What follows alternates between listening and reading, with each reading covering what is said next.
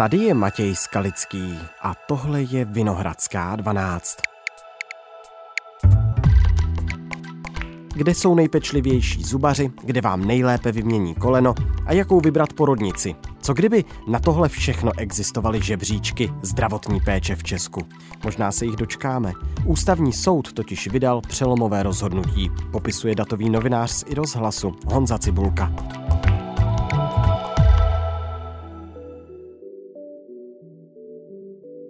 Dnes je středa 26. dubna.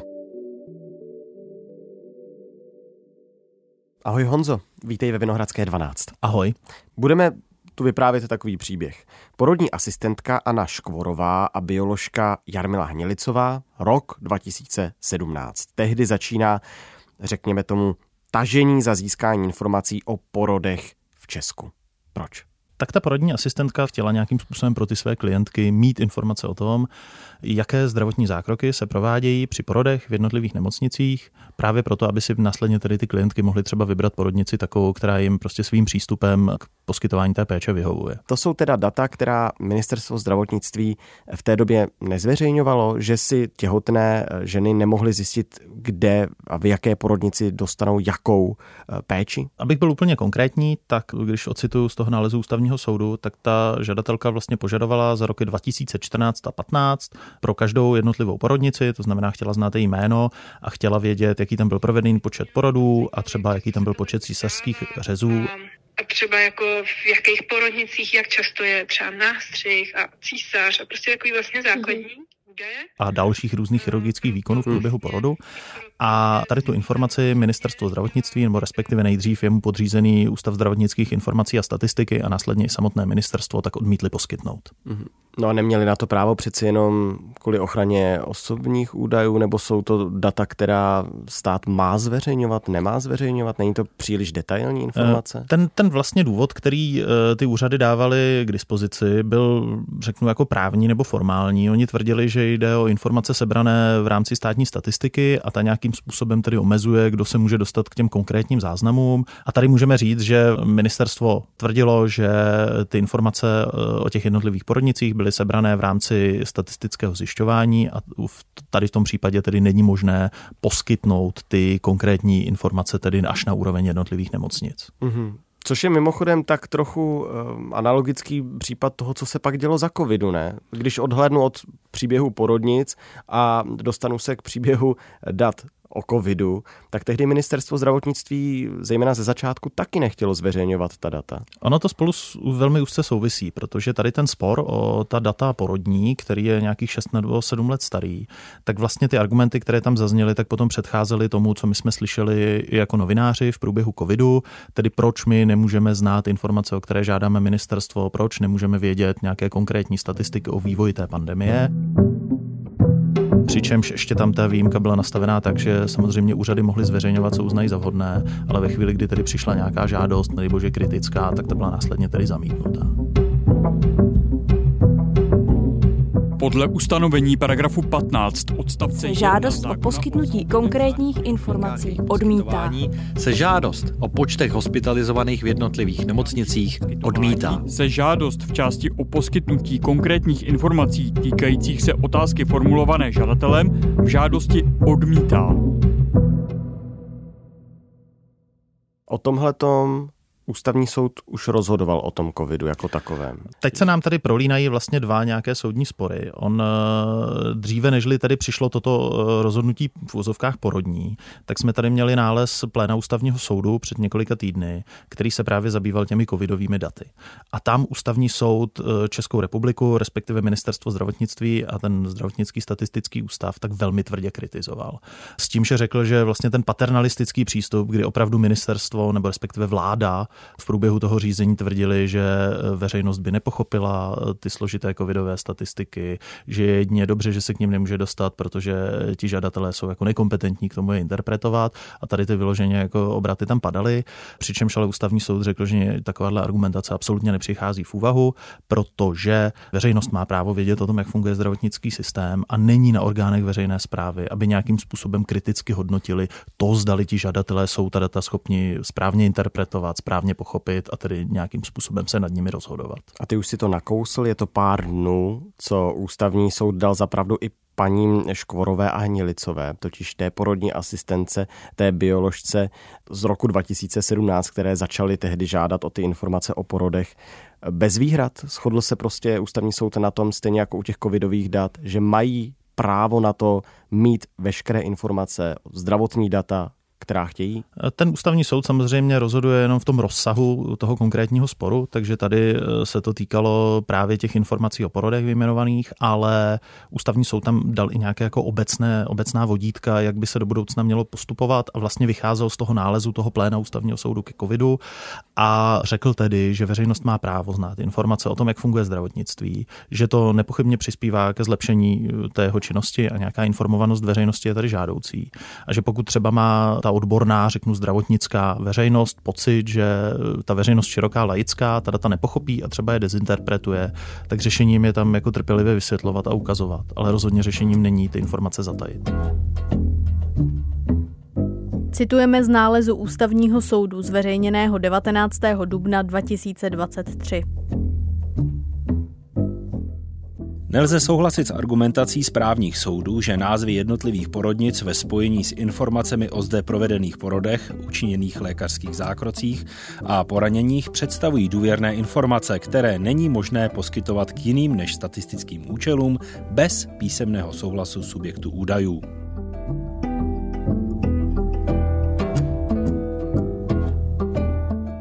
Zveřejňování informací o zákrocích prováděných v jednotlivých porodnicích je v uvedeném rozsahu nepochybně ve veřejném zájmu, neboť informovanost a transparentnost může přispět ke zlepšení zdravotnictví jako celku.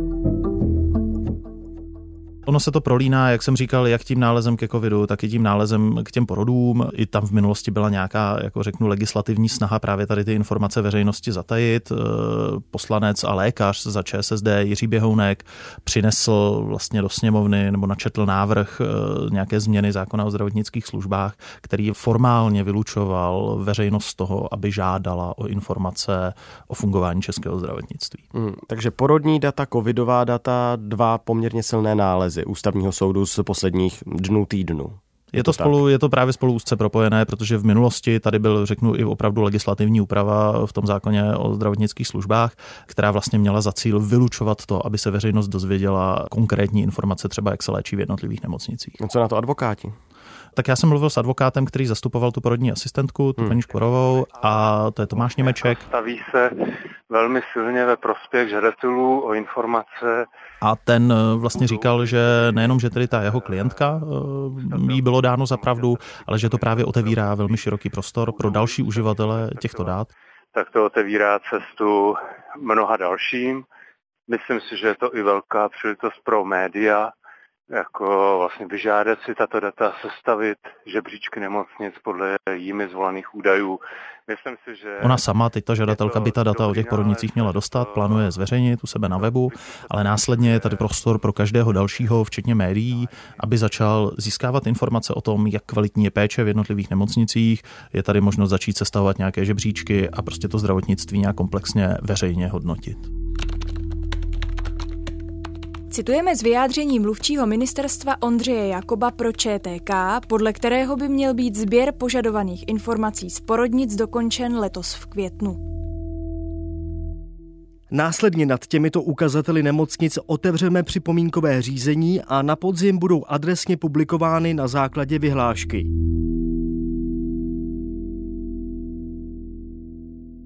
Pojďme se dostat k tomu, v čem jsou ty nálezy přelomové i z tvého pohledu jako datového novináře. Znamená to tedy skutečně teď to, že stejně jako paní Škvorová, paní Hnilicová, stejně jako ti, kteří novináři a další, kteří žádali o ta data za covidu, teď budeš moct napsat na ministerstvo zdravotnictví a to ministerstvo zdravotnictví ti dá k dispozici jakákoliv data o péči v českých nemocnicích, o která ty si nějakým způsobem zažádáš? Nemůžeme říct jakákoliv, protože tam se pořád budou aplikovat nějaká omezení. Typicky člověk se nedozví informace, ze kterých by třeba mohl určit jednotlivé pacienty, protože to by byl nějaký masivní zásah do jejich soukromí. GDPR to nejde. Přesně tak. To znamená, že tady ty informace určitě veřejné nebudou, ze kterých by bylo možné dovodit třeba informace o nějakém jednom konkrétním člověku, třeba v případě nějakých vzácných diagnóz, kdy těch lidí je jenom několik v republice.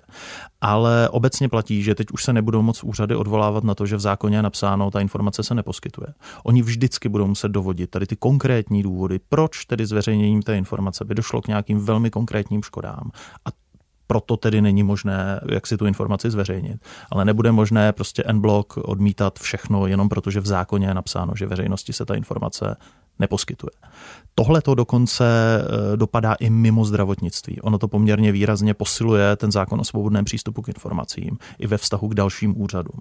Protože dneska platí, že ve chvíli, kdy je v zákoně napsáno, tato informace se neposkytuje, tak se prostě neposkytuje a je celá řada případů, kdy ty úřady si protlačily do nějakého zákona výjimku, řeknu na míru pro sebe, aby se tedy skryli do nějaké míry před tou kontrolou veřejnosti, ale teď už ji nebudou moci využít a budou zase muset pečlivě vždy zdůvodnit, jaké jsou vlastně ty konkrétní, nejen formální, ale hlavně ty materiální důvody toho, proč tedy ta informace se neposkytne. To znamená, že kvůli těm nálezům, o kterým jsme se teď bavili, bude mnohem složitější, abych to správně pochopil, odmítnout toho žadatele. Samozřejmě nemůže žádat o cokoliv chce, teď to sám říkal, kvůli GDPR a tak dále, aby nešlo přímo identifikovat ty konkrétní lidi, ale ty instituce budou muset vynaložit mnohem větší úsilí na to zdůvodnit, proč zrovna ta data nemohou zveřejnit, než jenom aby napsali ze zákona nelze.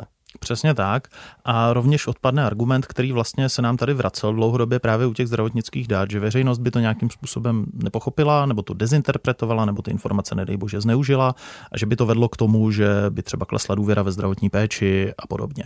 A k tomu soud řekl, že vlastně není možné tady ten argument použít k odmítnutí toho poskytnutí informací, že za ten důvod odmítnutí nelze právě považovat ani možné zneužití informace či jejich dezinterpretace. Protože protože jednoduše tady není žádný právní základ, který hmm, by tedy hmm. umožňoval na základě tohoto argumentu něco odmítat. A Honzo, ten konkrétní příklad, to znamená, když se k tomu vrátím, ty můžeš napsat do Pelhřimovské nemocnice, že chceš znát, jak hm, často, jak úspěšně tam vyměňují kloubní náhrady. Prostě jak se jim daří operovat kolena. Přesně tak a já se nemusím jenom ptát té Pelgrimovské nemocnice, ale já se můžu zeptat právě toho statistického ústavu pod ministerstvem zdravotnictví a říct, dejte mi to za všechny nemocnice v republice. A oni to musí zpracovat. Přesně, no oni už to mají k dispozici, jo, tady tu informaci. Oni zase nejsou povinni vytvářet nějaké nové informace, ale ve chvíli, kdy tu informaci mají k dispozici a tyto informace se sbírají v rámci toho zdravotního systému, každý jednotlivý výkon se centrálně eviduje, tak je možné si požádat ty zdravotnické statistiky, aby tedy tyto informace ti připravili připravili a poskytli.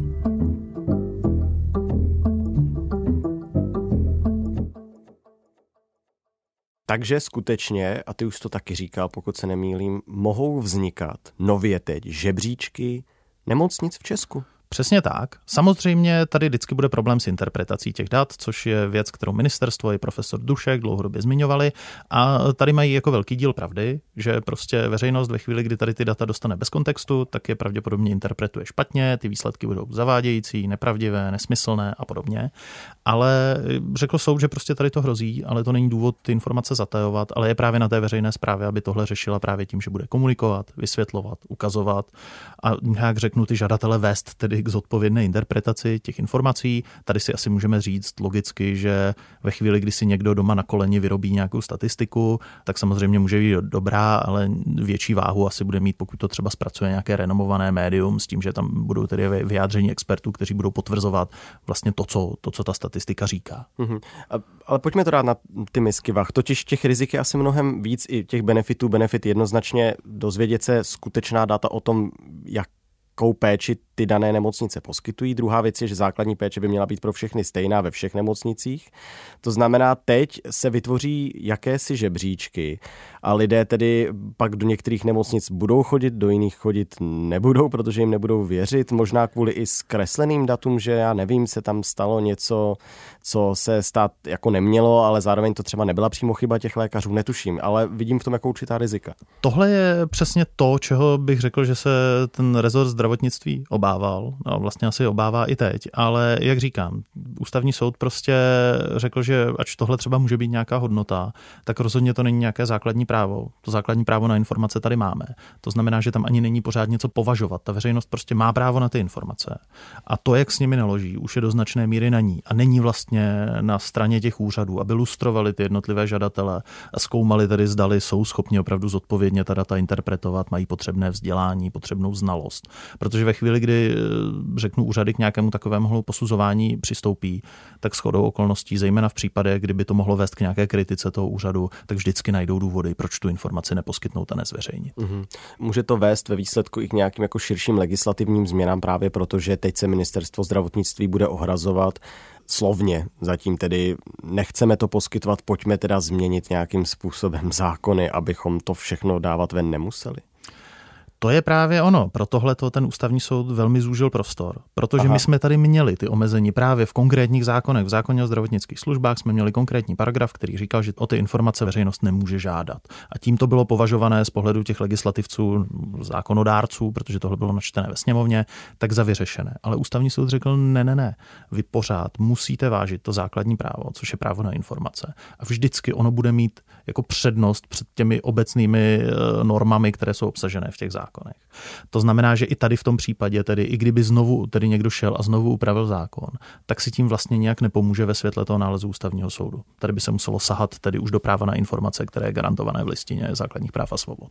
Máš už v Merku nějaká zdravotnická data, která tě zajímají a která teď je možnost konečně zažádat tak, že víš, že ti vyhoví eh, ta daná instituce? Já si myslím, že asi jako všechny mediální domy dneska se začínají řadit do té fronty právě na tom Ústavu zdravotnických informací už, statistiky. Už tam přicházejí nějaké žádosti? Profesor Dušek už ve zdravotnickém deníku řekl, že už tam mají cirka jako 400 žádostí v řadě, Aha. které budou vyřizovat, což už musím říct, že je tady opravdu hodně. To jim vůbec nezávidím. A sami plánují nějaký mechanismus, eh, který by tedy měl to vyřizování dát tomu nějakou formu a prostě zajistit nějaké korektní poskytování informací. Samozřejmě tohle je věc, o které profesor Dušek u nás tady v podcastu Dataři v Českém rozhlase mluvil už v roce 2019. Takže my teď chystáme koncepci a už ji zase se snažíme navrhovat tak, aby se dala promítnout i do legislativy, jak ta data při respektu k osobním údajům a k citlivým údajům zpřístupňovat už dneska. Zatím se to stále nestalo. Nicméně teď bych řekl, jasně, byl tam covid, který samozřejmě všechny tady ty zdravotní statistiky zpomalil v jejich činnosti, protože se Myslím, prostě museli, zastavil úplně, protože řešili úplně Protože museli se věnovat prostě té pandemii, ale eh, dneska si myslím, že i pod tlakem toho nálezu ústavního soudu prostě bude nutné s tím konečně pohnout a tady ty informace začít veřejnosti poskytovat. Samozřejmě, a to říká i ta paní Škorová, ta prodní asistentka. Ideální by vlastně bylo, kdyby uh, Že nejlepší by bylo, kdyby stát tady ty data sám, tedy kromě toho, že je poskytne, tak by je sám kvalifikovaně interpretoval. Tak měl by ty data vlastně i zpracovávat a včas eh, zveřejňovat i v nějaký jako graficky srozumitelné podobě. Vlastně aby tedy ti lidé, ta veřejnost, si nemuseli sami zpracovávat nějaké analýzy, právě protože na to třeba nemají prostě kvalifikaci nebo třeba ani čas, ale aby si mohli vybrat tu zdravotní péči přesně tak, jak oni se jako představují podle těch statistik, kterými, které má stát k dispozici. To znamená, že by ty žebříčky udělalo Česko samo. Že by si prostě udělali žebříčky nejlepších zubařů v České republice, ti jsou tamhle v Karlovarském kraji. My vám to říkáme jako ministerstvo zdravotnictví. Pokud no, to by, by zubaři ale nebyli ve všech ostatních krajích úplně nadšení. Pokud by se to týkalo těch nemocnic, o kterých ty informace tedy ta veřejná zpráva má, o těch jednotlivých výkonech a třeba jejich úspěšnosti, tak samozřejmě tohle by asi bylo optimální ve chvíli, kdyby to tedy nějakým způsobem zpracovával stát. Je to ale úkol jako veliký a rozhodně se to neobejde bez nějakých jako problémů a kontroverzí. To hmm. o tom bych jako nepochyboval. No a promiň zpátky k té otázce původní, totiž ty už máš tedy zájem o nějaká eh, data. Co je teď to jako nejžhavější zboží? Ono se na to bude asi dlouho čekat, kolik stovky žádostí na Ústavu zdravotnických informací a statistik, tak to je na dlouho asi, ale... Eh, my se paradoxně třeba v datovém oddělení budeme pořád ještě vracet ke covidu, protože si myslím, že jako chybí zodpovědět spoustu otázek. Bílá místa? Eh, jak ta pandemie tady proběhla, hmm. jaké zejména jaké následky měla a zejména kde. Ale já si myslím, že je škoda, aby se veřejnost vlastně optikou tady těch rozhodnutí ústavního soudu zaměřovala jenom na to zdravotnictví, protože ono to opravdu otevírá dveře i v dalších místech a ta státní zpráva by měla být daleko otevřenější po tady těch rozhodnutích. Konec konců i jako slovy toho soudce zpravodaje, který ten nález psal, on řekl, že informace se ze zásady poskytují. To znamená, ta veřejnost by opravdu měla mít informace prakticky o všem, co se v tom státě děje. Moc díky. Naschledanou. Tohle už je všechno z Vinohradské 12, z pravodajského podcastu Českého rozhlasu. Dnes s Honzou Cibulkou, kolegou datovým novinářem z webu iRozhlas.cz, který se pečlivě věnuje všem možným informacím, které stát zveřejňuje i nezveřejňuje. Ale asi zveřejňovat začne. Tuhle epizodu připravila editorka Kateřina Pospíšilová, rešeršistka Zuzana Marková a sound designer Jaroslav Pokorný. Pokud si chcete pustit nějaký náš další díl, tak se podívejte na web iRozhlas.cz nebo do jakékoliv podcastové aplikace. Najdete nás pod záložkou Vinohradská 12. Připomínám závěrem, že nám můžete i psát, třeba své typy na témata. Náš e-mail je vinohradská12 zavináč rozhlas.cz. Naslyšenou zítra.